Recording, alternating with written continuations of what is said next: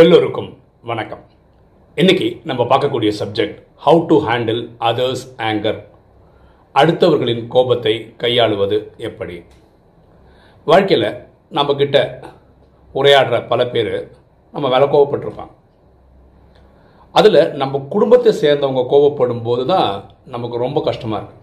Especially நம்ம குழந்தை. நம்ம பெற்று எடுத்து வளர்த்த குழந்தைங்க கொஞ்சம் பெருசாக ஆனதுக்கப்புறம் அவங்க கோவப்பட்டு நமக்கு சொல்லும்போது நமக்கு அதை தாங்கிக்கவே முடியல. நமக்கு நம்மளுக்கே தெரியாமல் நமக்கு கோவம் வந்துடுது நம்ம ஏதாவது பேசிடுறோம். குழந்தை இப்படி பேசுது நம்ம இப்படி பேசுகிறோம் அந்த பிரச்சனை பெருசாக போகிறது கூட வாய்ப்பு இருக்கு. ஏன்னா அந்த குழந்தை பெற்று வளர்த்ததே நம்ம தான். இன்றைக்கி பார்த்தா குழந்தை கொஞ்சம் பெருசாகணும் நம்மளை பார்த்து இப்படிலாம் பேசுதே நம்மளால் ஏற்றுக்க முடியல.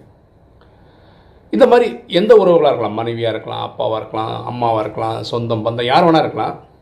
இப்படி அடுத்தவங்க கோவப்படுறத நம்ம எப்படி ஹேண்டில் பண்ணுறது அதை தான் இந்த வீடியோவில் பார்க்க போகிறோம் ஓகேவா இப்போது நம்ம குழந்தை இல்லை நமக்கு எதிரில் இருக்கிறவங்க நம்ம மேலே கோவப்படுறாங்கன்னு வச்சுக்கோங்களேன். உடனே நம்ம கோவப்பட வேண்டிய அவசியம் கிடையாது. ஏன் கிடையாதுன்னா ஒருத்தர் கோவப்படுறாருன்னு வச்சுக்கோங்களேன். அவங்களுடைய வாழ்க்கை புரிதல் என்னவோ அவங்களோட மெச்சூரிட்டி ஸ்டாண்டர்ட் என்னவோ அதை தான் அவங்க வெளிப்படுத்துகிறாங்கன்றதான் உண்மை.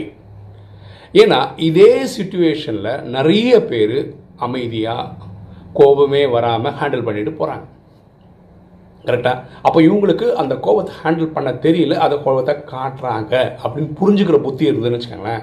அவங்க நம்மளை அவமதிக்கலை. புரிஞ்சுக்காங்க? அவங்க மத அவமதிக்கலை. அவங்களுக்கு இந்த சுச்சுவேஷன் கோவப்பட்டு தான் காமிக்க தெரியுது காமிக்கிறாங்க. இப்படி புரிஞ்சுக்கிட்டா? நல்லது. இவங்க நம்மக்கிட்ட மட்டும் இல்லை இதே மாதிரி சுச்சுவேஷன் வரும்போது யாருக்கிட்டே அவங்க கோவப்படுவாங்க.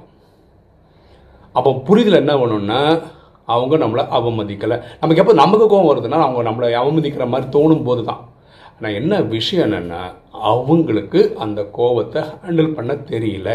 அவங்க மெச்சூரிட்டி லெவல் அவ்வளோதான் அவங்க பார்த்த உலகம் அவ்வளோதான் இப்படின்னு உங்களுக்கு ஒரு நினைவு வரும்போது இது அடிக்கடி உங்களுக்கு ப்ராக்டிஸ் எடுத்திருந்தீங்கன்னா அவங்க கோவப்படும் போது நீங்கள் அப்படி உடனே ரியாக்ட் பண்ண மாட்டீங்க. நீங்கள் கோவத்தில் பட மாட்டீங்க. புரியுதுங்களா? முன்னாடி நம்ம கோவப்பட்டதுக்கான நான் வளர்த்த குழந்தை என்னை பார்த்து திருப்பி பேசுது பெரிய ஆள் ஆயிடுச்சுன்னு நினச்சிச்சு அப்படின்னு நினச்சி நினைக்கிறோம். அப்போ நமக்கு தான் அந்த புரிதல் இல்லாமல் போயிடுச்சு. அந்த குழந்தை வளர்ந்தது அவ்வளோதான் அந்த குழந்தை உலக பார்க்குறது அவ்வளோதான் இப்போ இவ்வளோ தான் அதோடைய மெச்சூரிட்டி ஸ்டாண்டர்ட் ஓகே ரெண்டாவது வேறு ஆங்கிளில் பார்த்தீங்கன்னு வச்சுக்கோங்களேன். இது மாதிரி கோவப்படுறாங்க அப்படின்னு வரும்போது உங்களுக்கு என்ன வரணும்? ஒரு சிம்பதி வரணும். ஒரு கருணை வரணும். ஐயோ இந்த சுச்சுவேஷன் அந்த குழந்தைக்கு ஹேண்டில் பண்ண தெரியலன்றதுனால தானே கோவப்படுறா? அது யாராக இருந்தாலும் சரி.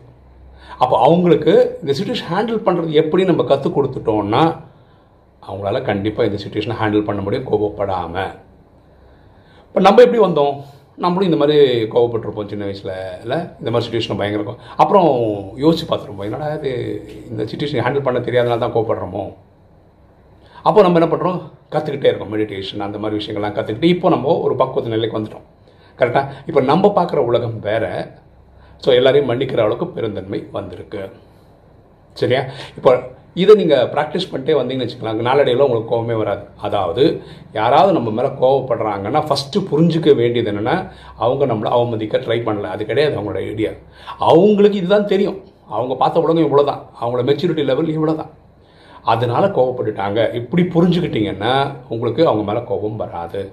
ரெண்டாவது இந்த கோவப்படுறதுனால அவங்க எனர்ஜி தான் போகுது அவங்க தான் துக்கப்பட போகிறாங்க உங்களுக்கு அவங்க மேலே சிம்பத்தி வரணும் ஒரு கம்பேஷன் வரணும். அப்போ என்ன ஒன்றா அவங்க கூட பேசி கரெக்ட் பண்ணி அவங்கள திருத்துறதுக்கான வாய்ப்புகள் கூடும்.